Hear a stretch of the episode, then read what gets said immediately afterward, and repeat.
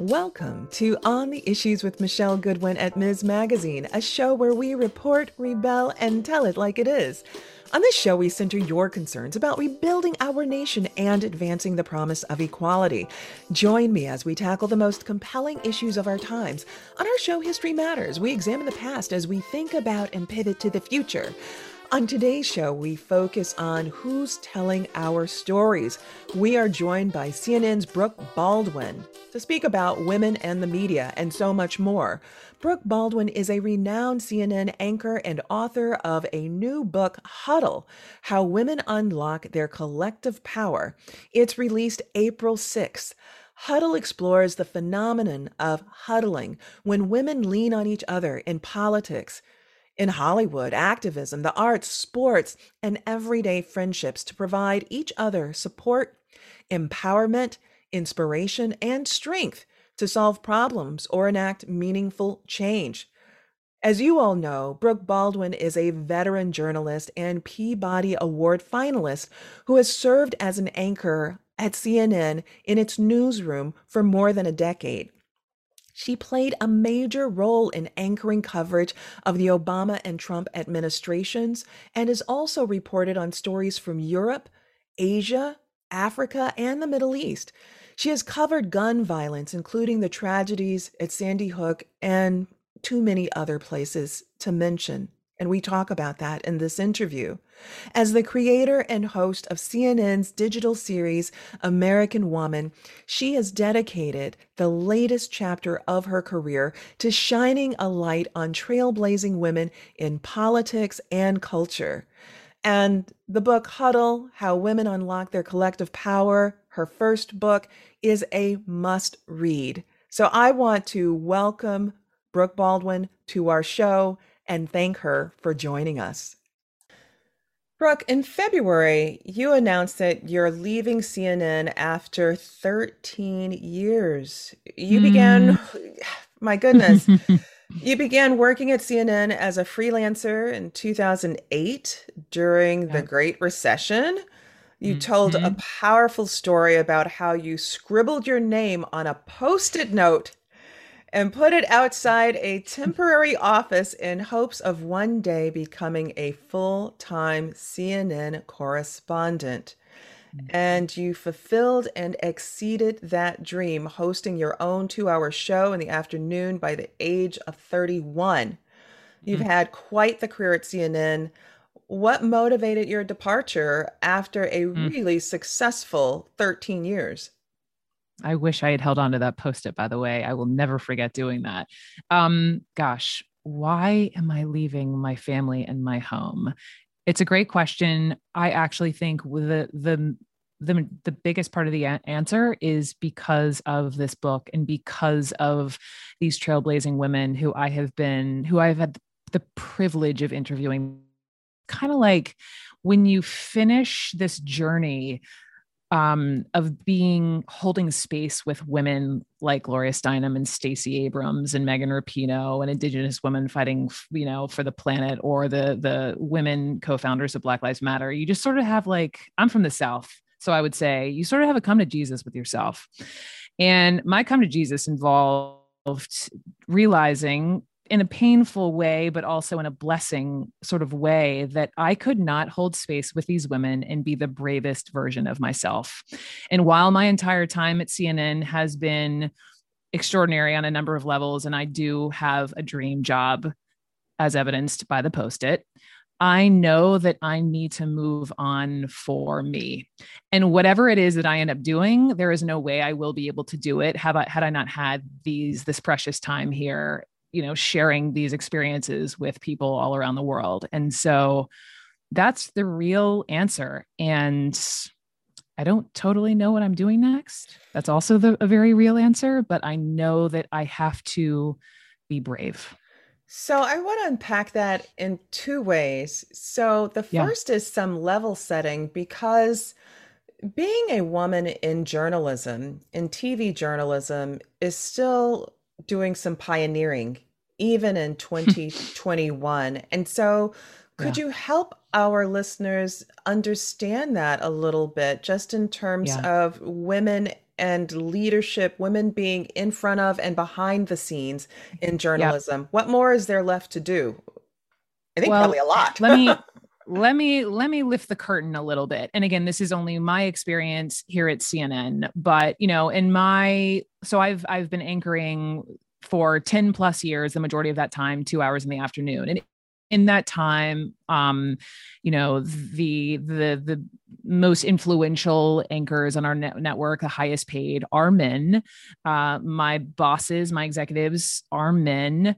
The the person who oversees cnn dayside is a man and my executive producer for 10 years is a man. So i have been surrounded by a lot of men and I do think it is changing. Um, I know it is changing just by looking at some of the faces that are popping up more and more on our channel and on other channels. But that is just, and even going back to my early 20s, you know, I mean, the majority of my time spent as a cub reporter on into my 30s was spent with majority male photographers running around shooting stories at whatever city I was living in at the time and yes, there would be certainly women in the newsroom, but oftentimes, especially early on, they were women with very sharp elbows. And so I I was surrounded by a lot of dudes.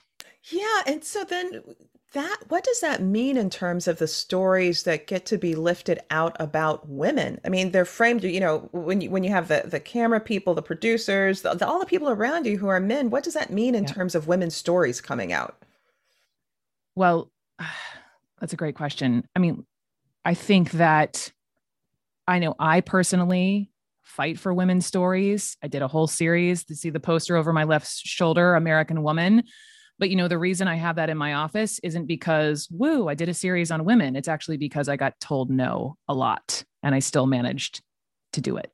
And uh, we have a woman who is in charge of CNN Digital, CNN.com. We have now a woman um, who is in charge of most of dom- domestic news gathering. So, like little by little, by having women in places of power, and I would argue behind the scenes, not just in front, but behind the scenes, you know, when that is how you then have stories that reflect who they are. And not only white women you know we talk about intersectional like being intersectional. There is no way we will have progress if a bunch of white women are winning right? There's no way. No you're so right. it's it's it's brown women black women asian women it's across the board. It's it's we have to see them reflected in our stories. And i it's getting better but we still have a bit of a ways to go, I think. You know, I will say that on the day that you announced that you would be leaving, I, you know, I think a kind of whelp was heard oh. around the country and around the world because you really do embody and put forward that uh, quality of sharp news delivery uh, at the same time matched by a graciousness and earnestness all of that and so men and women mm. across the country and the world took notice on that day i mm. certainly know that i did and i followed it on twitter with so many people saying oh no brooke can't go she can't mm. leave but you know as a as a kind of level two of um kind of level setting I wonder, and none of this is personalized, but I think it matters to hear about, well, what is that like then when you're the only woman or one of only a few women doing what mm-hmm. you love? How easy is how easy is it? And as you said, you had to fight for, you know, the poster, you know, what what what's embodied behind the poster uh, in back of you. So the question is just what was it like fighting for it or Yeah, or just fighting for it or just as a general matter being the only woman in the room oftentimes. yeah. Um I want more women in the room and I think of someone, you know, the person that's coming to my mind and this is the someone like this gives me hope. Abby Phillip at CNN. Uh younger black woman her background is in you know um, journalism newspaper came to cnn i think she was initially a commentator and she's just extraordinary and she was one of the people that day. I mean, I couldn't believe, I, I don't know. I, I, I realized I touched a few people in my 10 years, but my goodness, I was overwhelmed. I'm not comfortable being the center of attention as a journalist. I was overwhelmed by the response when I, when I mentioned I was leaving. And Abby was one of those, one of many women at CNN who instantly reached out to me. And I think she whelped a little bit too. And I'll never forget her text. She said, Brooke, you're the heart of CNN. And I said, Abby, I am passing that along to you, my dear. And I said, uh, it is a privilege. Carry it dearly. And I said to her, make sure that as you, your star continues to rise and your platform and your power grows, never forget to turn around and make sure you keep the door open for the next Abby Phillip. And oh, I get goosebumps even thinking about that. But you know, I I am hopeful in our channel and in journalism in general because more and more women like Abby are given a voice. Well, in announcing uh, your exit, you said the next chapter of your life will be focused on what you love uh, the most about your work, and that's amplifying the lives of extraordinary Americans and putting your passion for storytelling to good use, which you've done. And so I'm wondering will part of that work include continuing to amplify the voices of women in media, uh, both yeah. in the stories told and then the people telling the stories? Yes, 100%. So while being at CNN has been a gift, you know, I only get an hour or two hours a day. And I know that sounds like a lot of time, but there's a lot of news that you have to place in that amount of time. And when it comes down to it, those segments that I enterprise or the women that I want to talk to outside of what's happening in the world that we need to cover is very small. And I would like to amplify what my favorite interviews are what I call extraordinary ordinary women, right? It's amazing to talk mm-hmm. to celebrities, but I really admire ordinary women in extraordinary circumstances. And so I would love to somehow dive into the deep end of storytelling. I am I am working with a production company to create what I will hope will be my part of my next dream, which is an unscripted doc series that you know people can binge and be inspired by on fill in the blank i'm not there yet streaming network where i can tell these stories of these huddles. You know what was so hard as a journal as a tv journalist specifically was crisscrossing the country and having these amazing conversations and it's all on this on the beautiful pages of my book but i would love it to come alive on camera. And so that is my dream essentially to create huddle the book yes. into huddle the docu series well let's turn to your new book and mm, your mm, new you. book is dropping. It's called Huddle How Women Unlock Their Collective Power. And it's mm. a blend of journalism and personal narratives examining how women have come together in a wide variety of times and places to provide each other with support, empowerment, inspiration, and strength to solve problems or enact meaningful change and don't we need that in the world so i'm glad that we've yes. gotten to this point point to really talk about what the huddle means and what yeah. inspired it. So what what got you thinking about this? And I get goosebumps thinking about mm. your approach, which is what's happening to everyday women where they are making a change in meaningful ways. So tell us about yes. the book and what inspired it. Yes. So I in my bones believe that outside of you know representation and access and power women are one another's best resource. And so i think you know the, my, the biggest compliment is to be called for me a woman's woman. But as i have explained you know i am this woman's woman. I am a, a growing up in atlanta surrounded by girls was very active led a lot of huddles. And then all of a sudden i get into journalism where I am surrounded by a lot of men and I don't have a huddle. And I am very lonely in my 20s and in my really the first half of my my 30s and then cut to I'm at CNN I'm covering the presidential election that was 2015 2016 I'm crisscrossing the country. My my my antenna are out and they're speaking to me saying wow you know women are showing up um, in this race. And not just because they thought the you know glass ceiling would be shattered but for every candidate you even think back to how many white women voted for trump. My point is just women were showing up in ways i had never seen in my career. And so there i was january 2017 literally like balancing on the back of a flatbed truck, embedded in the the Trump motorcade on his inauguration day, surrounded by MAGA hats, fresh off of the grab him by the pussy. You can't uh, make you know, that revelation. You just, you, I mean, you just I, that had just happened, and the man is elected, and I'm standing there trying to maintain my objectivity. How does uh, one do that? Making his way to the White House. Uh, I, I, I tried as best as I possibly could, and and but I couldn't help but have my own internal dialogue of what will these next few years look like, right?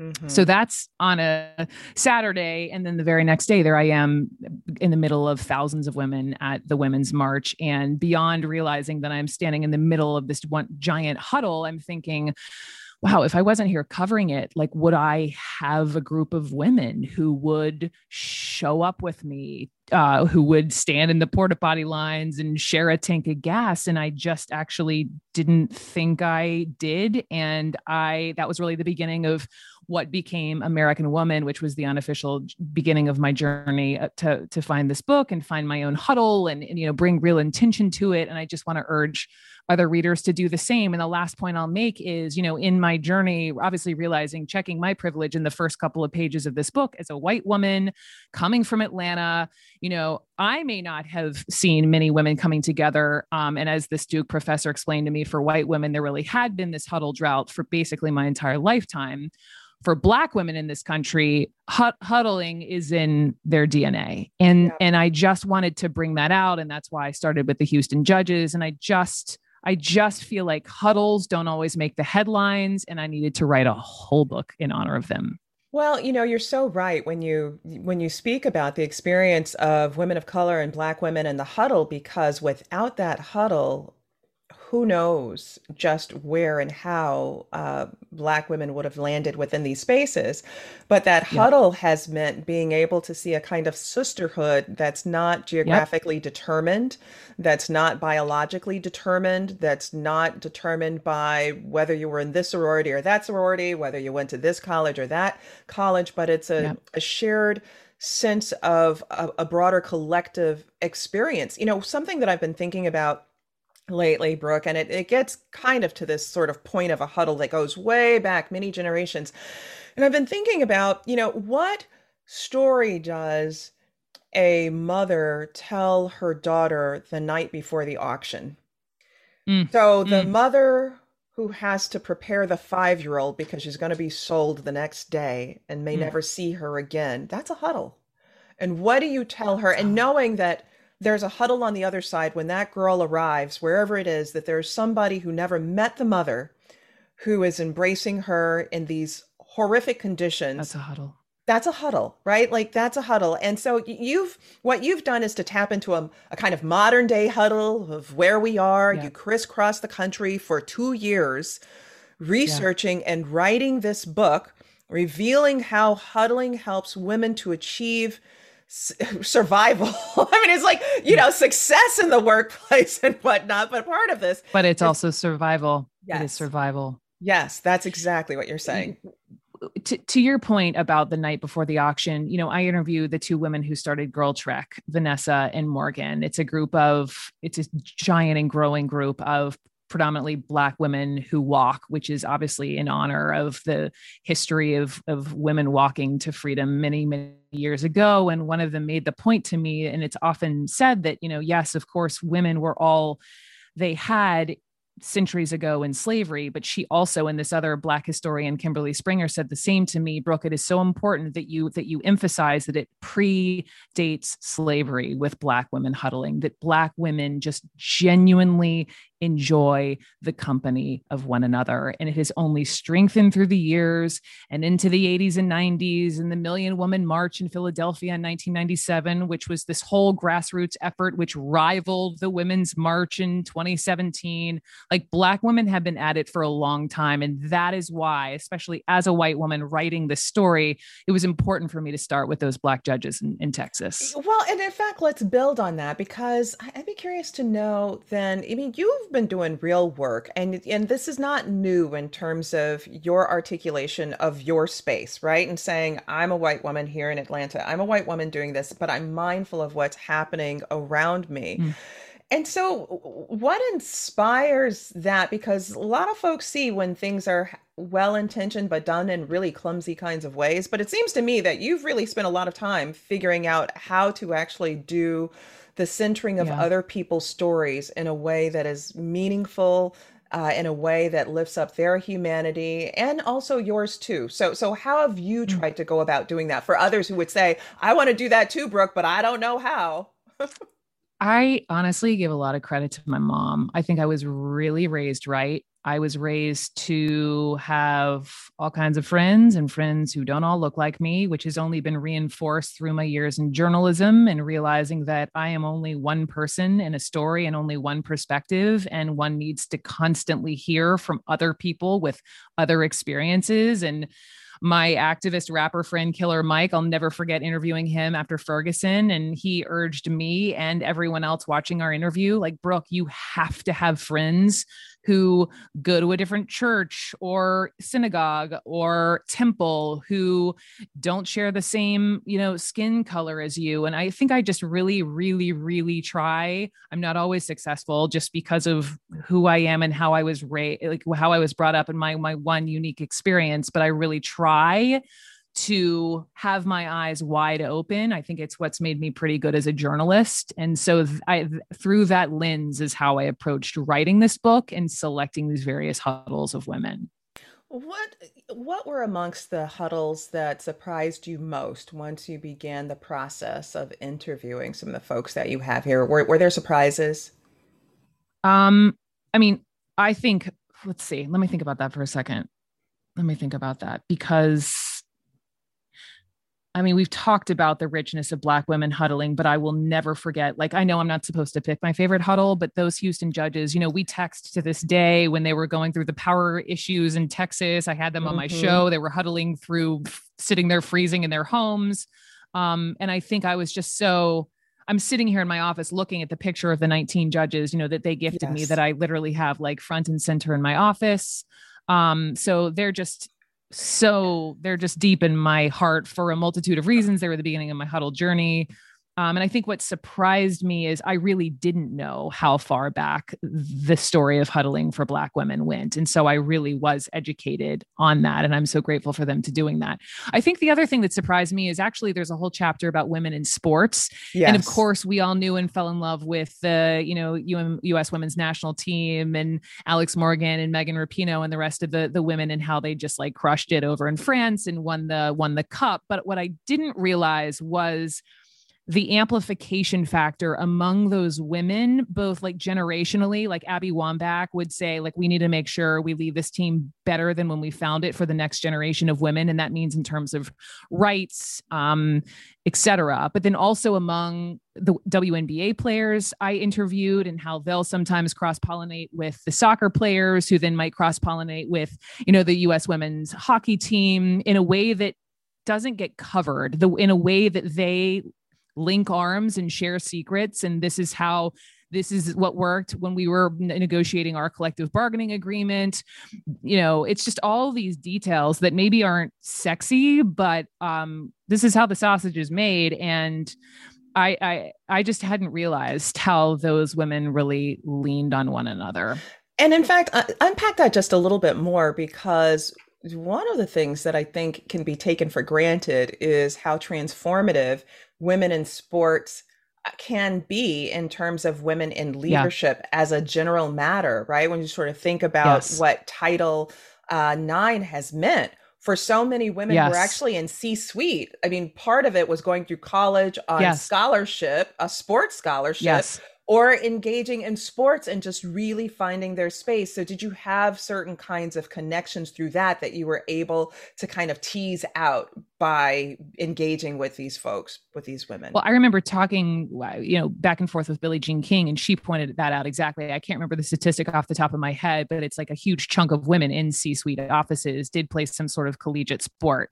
It's all it's it's it's interconnected. Um, you know, the WNBA. I joke now that I I want to come back in my next life as a WNBA player. Like I filled in for Ellen DeGeneres the other week, and they literally brought a basketball hoop in. I love it's, that. It's not it, it's not in my future, but, but uh, Um, but just talking to those women about it, talking to those women too about how they linked arms and dedicated the season to Breonna Taylor and how they're just majority black league a uh, number of gay women who not too long ago would still be closeted and playing yep. and now here they are you know leading national conversations, um, helping change the course of elections, like in Georgia. Um, they are such leaders, but at the same time, like still fighting to not have to play European ball, you know, to make ends meet before they come back and potentially get injured and play in the WNBA. And it just it blows your mind how you know compared like the women in the WNBA if you have a child and you were on the road you would have to share a hotel room with another woman. Like their rights compared to college guys in college don't have to players, do it's it's nuts. It's like basic level like can we have showers in the complex after we play our game you know? It's it's it's nuts, but it's it's just stuff that I wanted to bring to people's attention and um I don't know. Hopefully, well, I'll teach people a little bit. I think you're. I think you're doing a lot of teaching in this book, from Gloria Steinem to Billie Jean King, whom you've just mentioned, uh, Madeleine Albright, uh, mm-hmm. Stacey Abrams, uh, Ava DuVernay. In, in fact, let's mm-hmm. turn to Stacey Abrams because you've just talked yes. about voting, sports, the WNBA, yes. and talk about yes. what what amazing work WNBA, uh, Breonna, Breonna Taylor, and the election. Right? You know, I mean, really yep. providing the spark that then you know, guys came afterwards and the guys got a lot of credit, but it was really started by the women yep. in the WNBA. But we also know that also right in Georgia, your, you know, home place, Stacey Abrams. So what yep. was connecting with Stacey Abrams like? I mean, uh, talk about a powerhouse. I don't even know where to begin with her. I mean, I I was lucky enough to meet her when she was running for you know governor in Georgia, and she had me over to her home, and we had this you know we had this wide ranging interview, and then after the whole thing, she you, showed. Do you remember what you? I remember. I mean, I remember the suit I was wearing, the shoes I was wearing. I remember this, you know, Dr. Seuss books in her first edition edition collection that she had. I remember what she was. It was just, it was one of those. I'll just never forget it. And so since then, she is such a she is what I would refer to as an OG huddler. Like before yes. huddling was a thing in mainstream, you know, she was 29 and the deputy city attorney in Atlanta. And it was the first time she had access to power. And what did she do? She shared the wealth. She was surrounded by, um, at the time, you know, we referred to them as secretaries. Mm-hmm. And she was mm-hmm. surrounded by these secretaries who couldn't um, rise up any higher because they were they were like sort of limited by their their job title. And so she went to the city of Atlanta and she was like, y'all, this is not not right. These women are brilliant. They know Georgia legislative history backwards and forwards. We need to we need to do something better for them. And so that she was able to get them training and adjust their titles and adjust their salaries. It was just a win-win all around and and no one ever would tell that story, but that is just who Stacey Abrams is. Cut to, you know, they flipped Georgia blue for the first time since 1992, and she talks about how she gave a chunk of her fundraising wealth away to other women's organizations, other Black women's organizations who were fighting the good fight along with her. She had learned how to fundraise, having been the minority leader in Georgia, and that's just what you have to learn how to do. But she shared all this money with these other organizations in a way she did not need to do, which ultimately helped flip the state.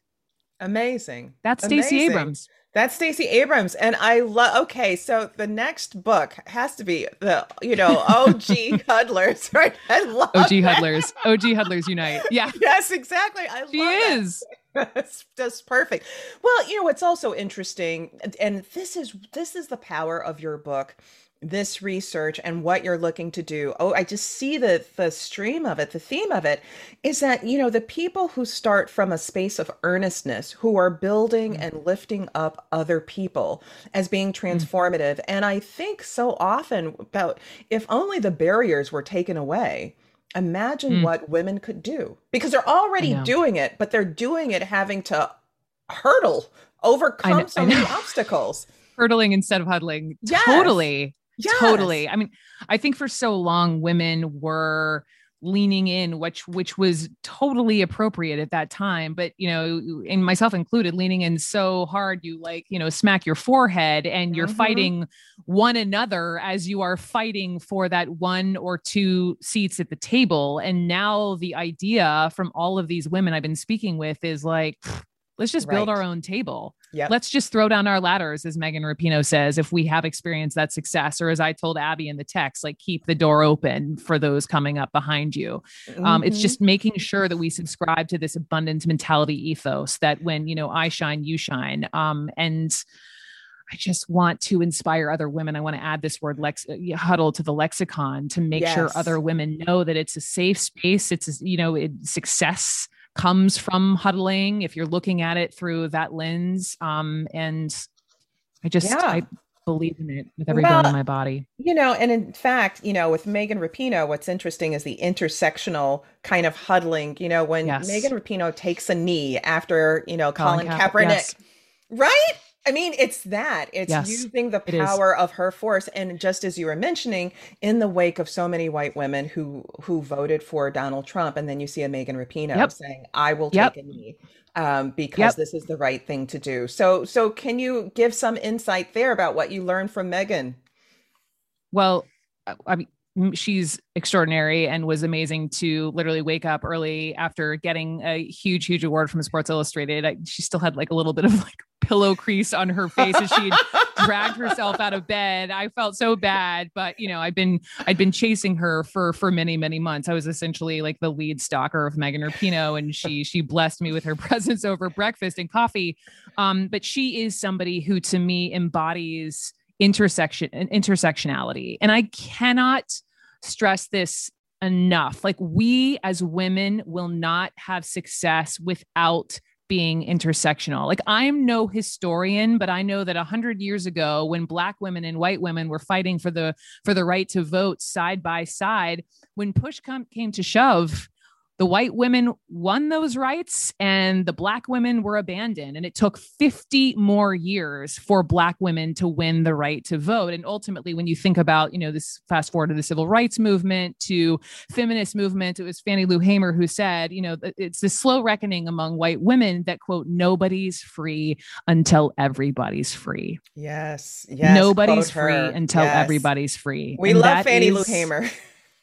We love fannie lou hamer so that's just how it is. That's well, how it should be. You know, one of the things that one gets from your work and from the book uh, specifically is this let's just bear it all. Let's just let let's be honest, right? And that we can't get to that space that Fannie Lou Hamer um, aspired for us all to reach unless we're honest about who who we are, where we've been and how we can mm. move forward. And listeners should know that, you know, with this book, you did real work. You engaged with historians on this journey. This wasn't just kind yeah. of top of mind work. Yeah. Uh, but this was, this was actually, you know, this, this level setting. This was work. This was actually really talking with people, learned people who study these things to help yeah. shape some of, you know, your insight. So, so I, yeah. I, I there's another person who is a, a trailblazer that you connected with. Uh, uh, too, and that's Ava DuVernay.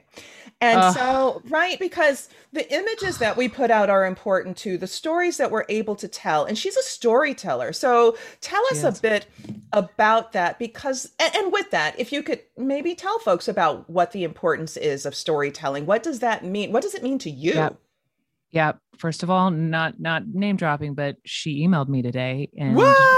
Prior to prior to you talking to me that kind of made my day. So Ava DuVernay just for for folks who are like under rocks um yes. she is this filmmaker director black powerful black woman in Hollywood, where again, she is a unicorn. And so I got to meet her um, because I wanted to do a story on her series. It's a series that owns uh, airs on OWN Oprah Winfrey's network called Queen Sugar, which is into season five and is a beautiful story of um, just black families in, in Louisiana. So I, I rolled down to New Orleans where they're shooting the show, and I'm sitting on set on the Queen Sugar set. And the reason I wanted to talk to her is because what she is doing in Hollywood just isn't really done. she is not only lifting women um, filmmakers, she's lifting a lot of women, uh, black and brown women as well, and indie filmmakers. So the deal is to like crack through the the crazy ceiling that is Hollywood as a woman is nearly impossible. And since she has managed to do it, she is now making sure that every single episode of Queen Sugar into the fifth season is all wow. directed by a woman. Wow. And in in in opening the floodgates for these various women to do that sh- the stories i she would say are richer as a result of being directed by a woman or a black woman like her and that then also down the road affects stories being told out of Hollywood because those women now can go on because they have that notch on their resume that they directed Queen Sugar and could do what they couldn't do prior, which is go, you know, direct network TV. It's at the end of the day all about storytelling. And as much as we hope and dream, like putting women at the center of the stories. And so that not just goes for the actor, the actresses, but for those who are behind the camera. And so Ava DuVernay. I, I cannot speak higher, more highly of her. And I'll never forget the line. I, I tell her, I, I, tell, I say this a lot, but you know, I said to her, I was sort of playing con- contrarian, and I said, Ava, like, why don't you just keep all the fame to yourself, all the fame and the money, and just direct all the episodes yourself? And she goes, Brooke, I don't want to be at the party alone. Wow. I don't want to be at the party alone. Wow. Like yeah. metaphorically and literally. And so she's sharing the wealth. She's uh, an OG huddler an OG huddler. And you know, this gets back to a kind of sensibility about black women. You know, when I was growing up, my my parents were living in Montreal and I was living in Wisconsin with my between both my maternal and paternal grandparents and my mm-hmm. maternal grandparents were from the south from Mississippi mm-hmm. and we had uh, there were lots of aunts and cousins around. It seemed that they were always around. And I only learned later, came to understand, Brooke, that uh, these were women that were not biologically related to us. Uh, my mm. maternal grandmother was kind of leading her own underground railroad, that kind of mm. um, southern migration northward, helping yep. these women get resituated. And she, my grandmother, you know, would just tell me these are, you know, this is Aunt Sally, this is Aunt Bernice, and these are your cousins, right? And of course, that destigmatizes it all. And then you just sort yeah. of think, yeah. that's just family and yeah. so that kind of og huddling of like it's all of it's, it's all of that so so i want to talk about and thank you so much for allowing me to just pepper you with these questions bro of course. so best know, interview best interview your book also pays attention to black lives matter it's kind of a mm-hmm. contemporary story and we know that there had been so much backlash about black lives matter uh, some people have been hostile to it still are and what's interesting about your work is that at a time in which people were hostile, you were leaning into this is a huddle that matters. So, what was yep. it that drove you to say, no, I need to have part of this book that centers the story of women who are involved yep. with Black Lives Matter? Well, obviously, as I'm sitting there working on the book, um, George Floyd is killed. And we all like we'll never forget hearing him call to his dead mother at the very end as these officers knees are on his neck and and also sitting in that anchor chair through so many senseless killings of black and brown bodies i knew I needed to talk to Black Lives Matter. In fact, Alicia Garza, when I was on the phone with her, she made me realize something I hadn't even known, which was when I sat there, I think it was 2014, and she came on TV with me along with um, Patrisse Cullors, one of the other co founders. She said to me, Brooke, wow. I was so uh, she said brooke you were the first woman who put black lives matter on national television. And as a result of that you know sunny hostin at the time was at hln and she was in the she was in the hallway and she ended up seeing our interview. Then she put those women on hln which just started this whole ball rolling. And she said you know i've just written this book and i wanted to tell you that i've i noted that. I noted that you gave us this voice and i've always wanted to thank you for that which wow. Um, I came back to her because, unlike civil rights movements, uh, oftentimes with male figures at the center of the movement, what Black Lives Matter does is, is, is she and Oprah and Patrisse talk about is how, and again, if you're listening, you know, three women co-founded Black Lives Matter, which you would be surprised how many people think it's it's men Yep. And they said to me, Alicia said, it's about being leaderful. It's not about being leaderless. But a lot of people don't know that it's three women who founded BLM because they're not all up in everyone's faces about it. They're exactly. about the work, they're about the activism, they're about the change. And so you can always add to the circle and it becomes more and more powerful. And we think, I think back to the summer, just living in downtown New York and seeing all of these movements and protests in the wake of George Floyd's death. And how could I not talk to these women and feature Black Lives Matter prominently in this book because their story is incredible?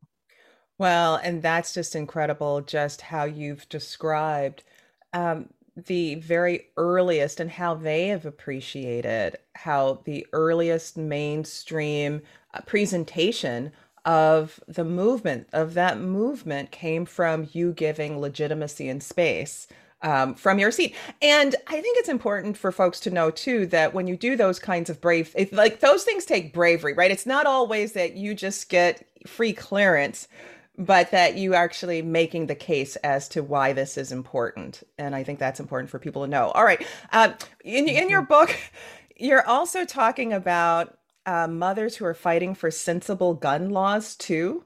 Mm, why was that action. Exactly so and and yep. that to take a pause and to continue to think about the women who were gunned down in massage parlors in atlanta. Ugh um, most of them overwhelmingly um, Asian women, Asian American women.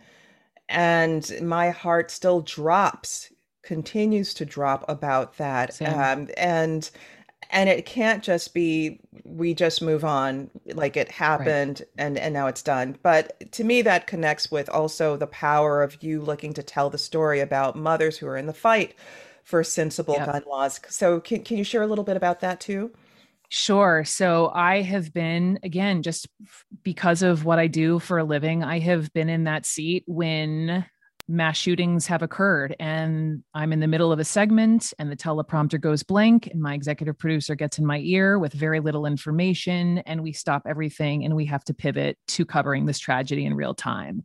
It is something that I have had to do too many times. I've written opinion pieces about it. I, these people, these survivors have become sort of odd friends of mine just through all of these experiences. Um, and so I wanted to make sure that I shined a light on this community. There was a moment when I did something that hadn't been done before after, you know, one of the latest school sh- mass shootings. And I got 40 of these survivors or these families who'd been touched by gun violence together in the museum in Washington, D.C. I'll never, ever, ever forget it and there was a moment when in the front row, I see it now, Sharon Risher, the Reverend Sharon Risher, Black woman, lost um, several family members in Charleston in that church, was sitting next to now Congresswoman, but then you know, uh, a, a, mother, Lucy McBath, who'd lost her son Jordan in this loud music situation at a, yes. you know, a gas station.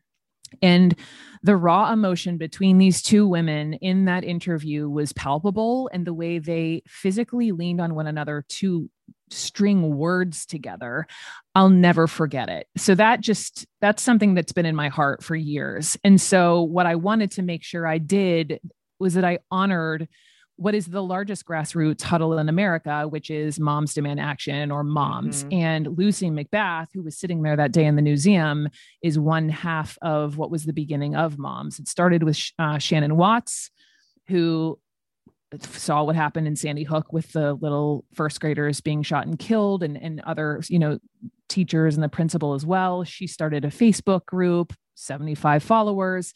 But ultimately, it was Lucy McBath who reached out to Shannon and said, Hey, in a really lovely way, and you talk about intersectionality, you know, Lucy McBath, African American, Sh- Shannon Watts, white woman. She was really focusing on these school shootings and, and like uh, it affecting white kids in suburban schools. And Lucy gently said, Hey, you know, we need to broaden the lens of this and let's let me help you let's bring it into the faith communities let's bring mm-hmm. it into the mm-hmm. inner cities let's talk about gun violence yeah. on a much broader scale and that then led to this giant organization that is moms and i've been out on shooting locations you know covering the aftermath and seen these women come up to my live location wearing their moms t-shirts it gives me mm-hmm. goosebumps just thinking about how these women are able to work together and also men let me be fair too within every mm-hmm. town for gun safety to work to change legislation to create more as they would say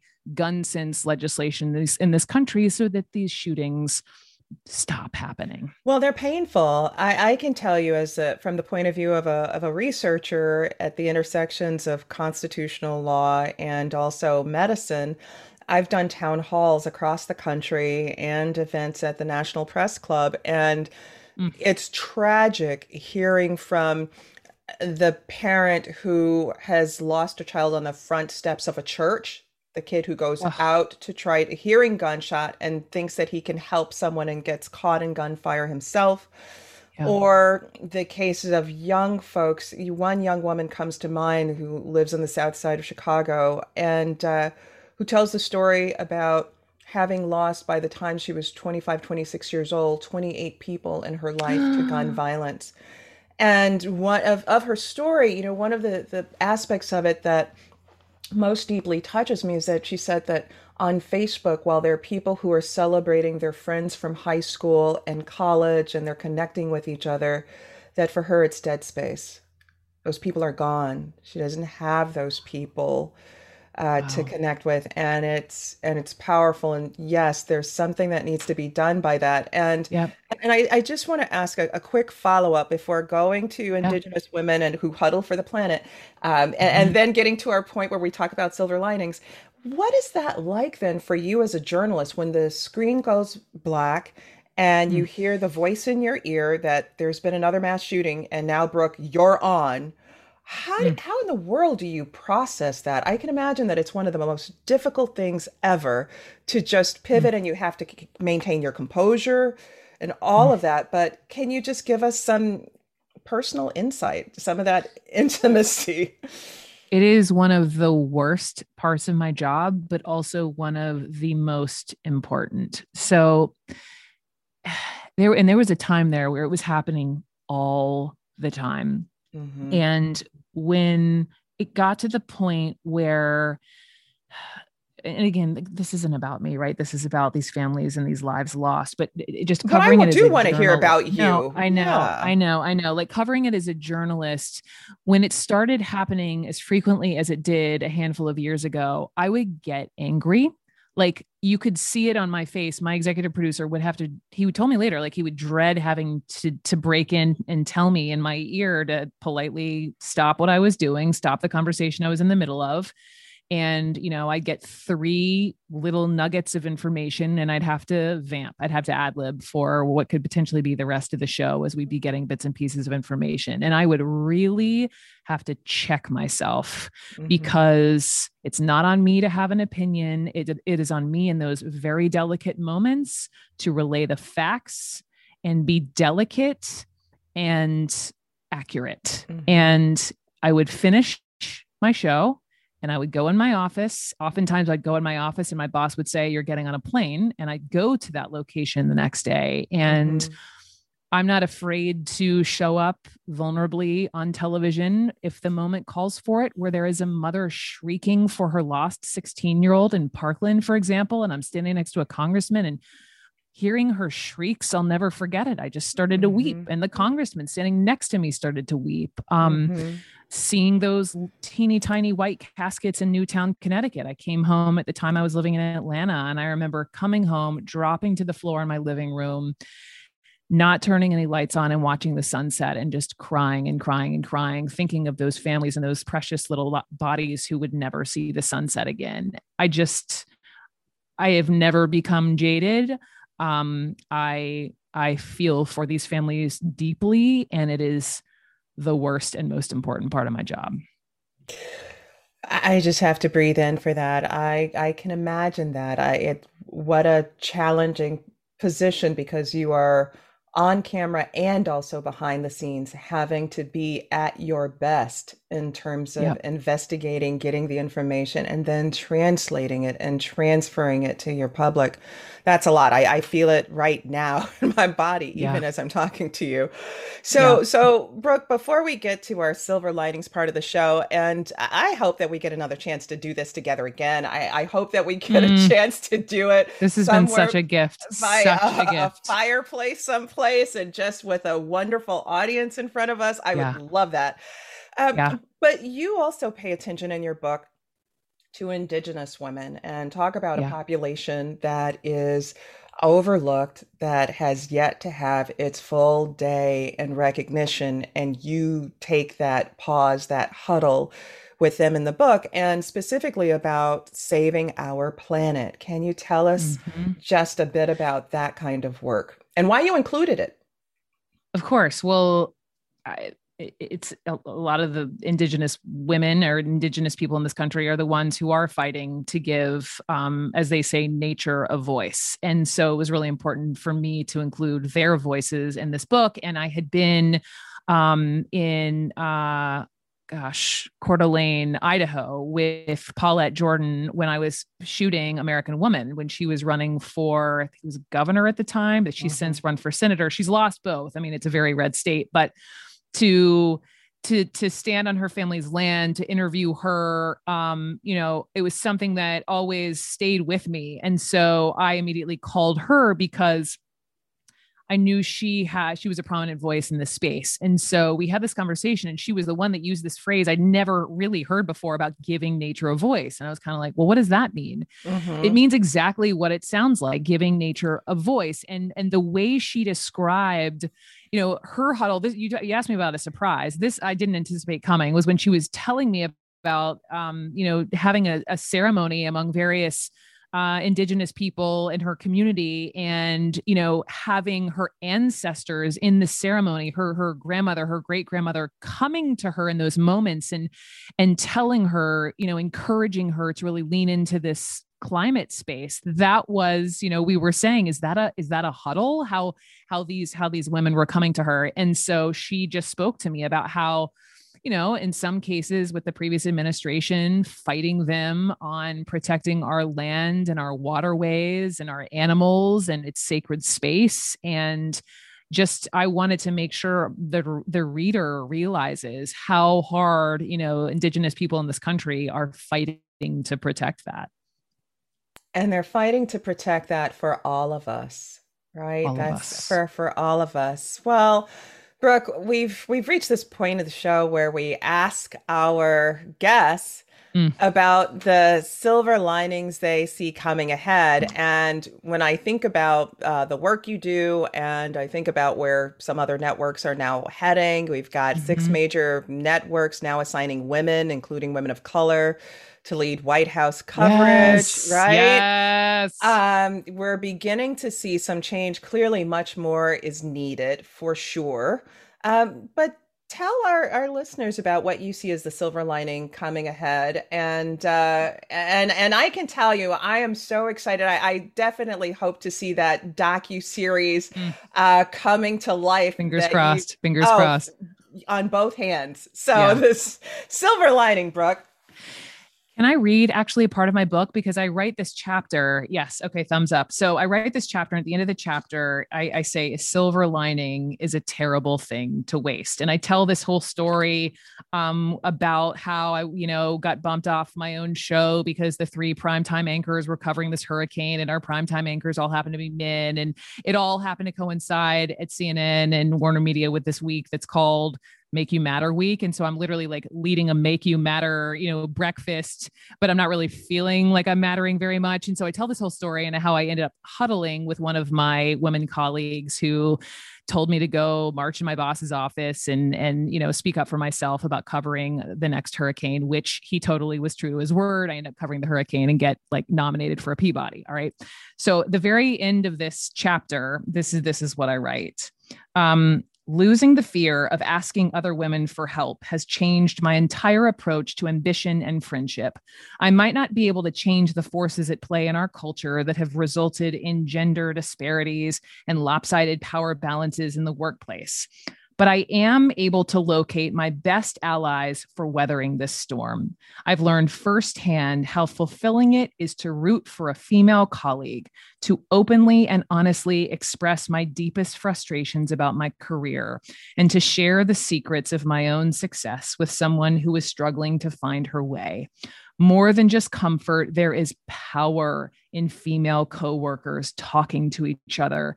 Even if it's still in a man's world we're working in, the huddle is the silver lining. That is brilliant. The book is brilliant. Mm. You are wonderful, um, mm. passionate, compassionate, empathetic, uh, and you've just brought some of the smartest news of the last half century uh, to bear at CNN. Brooke, uh, I am so grateful that you decided to spend some time with us oh, for our you. On the Issues podcast. Thank best you, Brooke. interview, best interviewer. Like, go. Thank you so much. It has been my honor. Thank you, Brooke. Guests and listeners, that's it for today's episode of On the Issues with Michele Goodwin. I want to thank my guest, Brooke Baldwin, for joining us and being part of this insightful and critical conversation. And to our listeners, I thank you for tuning in for the full story. We hope you'll join us again for our next episode where we will be reporting, rebelling, and telling it like it is with special guest tackling an important issue because it's tax time. No taxation without representation. This is the kind of conversation that people are having in Washington, D.C., and also considering important questions with regard to wealth, race, taxation, and so much more. We'll be joined by Dorothy Brown, Mara Quint, and Demi Stratman. It will be an episode you will not want to miss. And for more information on what we discussed today, head to MsMagazine.com. Now, if you believe, as we do, that women's voices matter, that equality for all persons cannot be delayed, and that rebuilding America, being unbought and unbossed, and reclaiming our time are important, then be sure to rate, review, and subscribe to on the issues with Michele Goodwin and Apple Podcast, Spotify, iHeartRadio, Google Podcast, and Stitcher. We are ad free and reader supported. Help us reach new listeners and bring the hard hitting content you've come to expect by rating, reviewing, and subscribing. Let us know what you think about our show and please support independent feminist media. Look for us at MsMagazine.com for new content and special episode updates. And if you want to reach us to recommend guests for our show or topics that you want to hear about, then write to us at ontheissues at MsMagazine.com and we do read our mail. This has been your host, Michele Goodwin, reporting, rebelling, and telling it like it is. On the Issues with Michele Goodwin is a Ms. Magazine joint production. Kathy Spillar and Michele Goodwin are our executive producers. Our producers for this episode are Roxy Szal and Mariah Lindsay. We thank Oliver Haug for research and digital assistance. The creative vision behind our work includes art and design by Brandy Phipps, editing by Will Alvarez and Marsh Allen, and music by Chris J. Lee. Stephanie Wilner provides executive assistance.